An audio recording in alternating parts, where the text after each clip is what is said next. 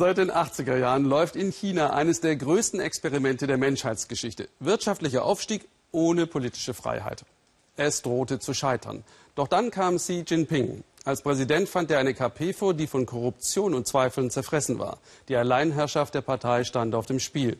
In nur zwei Jahren hat Xi die Wende eingeleitet. Vorwärts in die Vergangenheit. Marxismus-Schulungen. Heute ist er so mächtig wie einst nur Mao. Was das für kritische Köpfe bedeutet und für Chinas künftigen Kurs, erzählt Christine Adelhardt. Xi Jinping auf Amuletten und Souvenirs. Er gilt als volksnah. Nicht nur der Personenkult um ihn erinnert manchen an Mao. Auch Xis Methoden, die Partei zu regieren, Kritiker auszuschalten.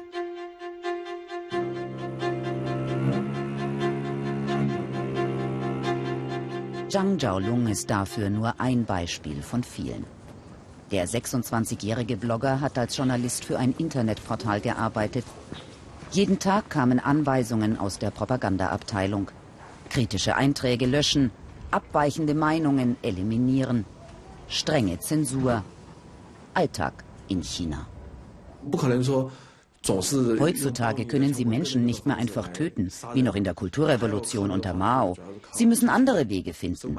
Gehirnwäsche, Menschen bestechen, die Medien, das Internet und die Propaganda streng kontrollieren. Als John Kerry China besucht, wird der engagierte Journalist in die amerikanische Botschaft eingeladen. Er berichtet über Repression und Zensur, fordert die USA auf, sich für mehr Freiheit in China einzusetzen. So viele Chinesen leiden unter Widrigkeiten und Not. Sie haben nie eine Chance darüber zu sprechen. Aber ich hatte diese seltene Gelegenheit. Denn seit Europa und die USA vor allem Geschäfte mit China machen wollen, wird nur noch selten in der Öffentlichkeit über Menschenrechte gesprochen. Also habe ich die Chance genutzt. Über das Treffen wurde in chinesischen Medien nie berichtet. Dennoch hat Chang seinen Mut teuer bezahlt. Kurz nach dem Treffen wird ihm gekündigt. Es heißt, er habe gegen den Willen der Partei gehandelt. Jetzt gilt er als Dissident und keiner will ihn mehr beschäftigen. Unter Xi werden Kritiker so unnachgiebig verfolgt wie seit Jahren nicht mehr. Und so wie einst Mao verbreitet Xi auch in seiner eigenen Partei Angst und Schrecken.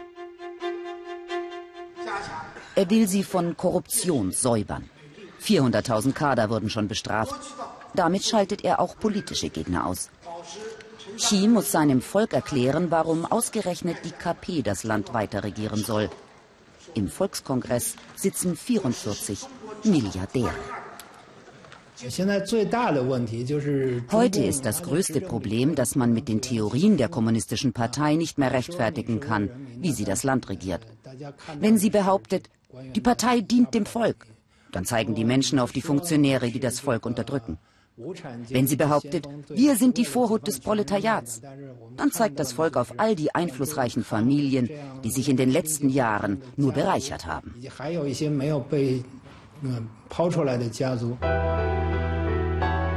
Das Parteiabzeichen ist für viele nur noch Mittel, um sich Macht und Geld zu sichern. Die alten kommunistischen Ideale sind verkommen. Xi will sie wiederbeleben. Alle Funktionäre müssen nun zu Marxismus-Leninismus-Schulungen.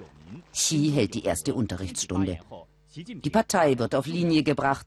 Journalisten und Künstler sind als Nächste dran. Westliche Werte sind gefährlich, bringt man ihnen bei. Demokratie?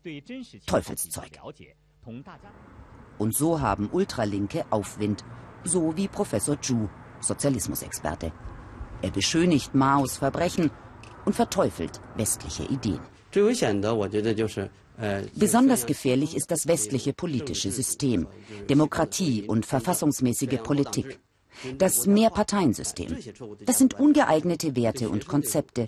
Sie greifen die kommunistische Partei an, den Sozialismus und Mao. Das schadet Studenten. Deswegen ist es jetzt an Universitäten sogar verboten, über westliche Werte zu diskutieren. Professoren werden überwacht. Sie sollen die Vorzüge des Sozialismus unterrichten.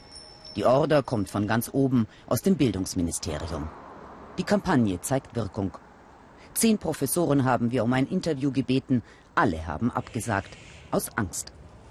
Aber dieser Professor will sich den Mund nicht verbieten lassen. Vieles erinnert ihn an die Kulturrevolution. Auch da wurde Stimmung gegen Intellektuelle gemacht. Das hat sich Xi von Mao abgeschaut.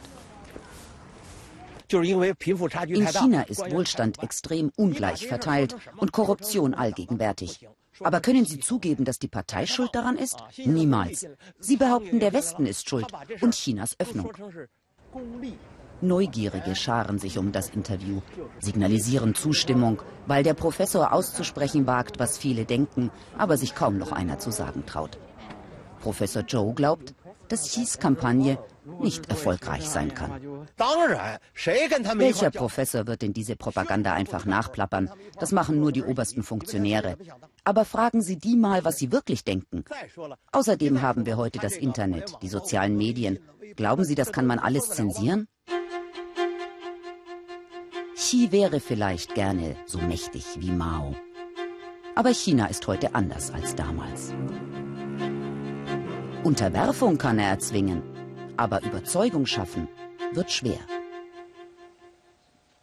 Unter diesem Präsidenten soll auch die Kunst wieder Sozialismus und Volk dienen.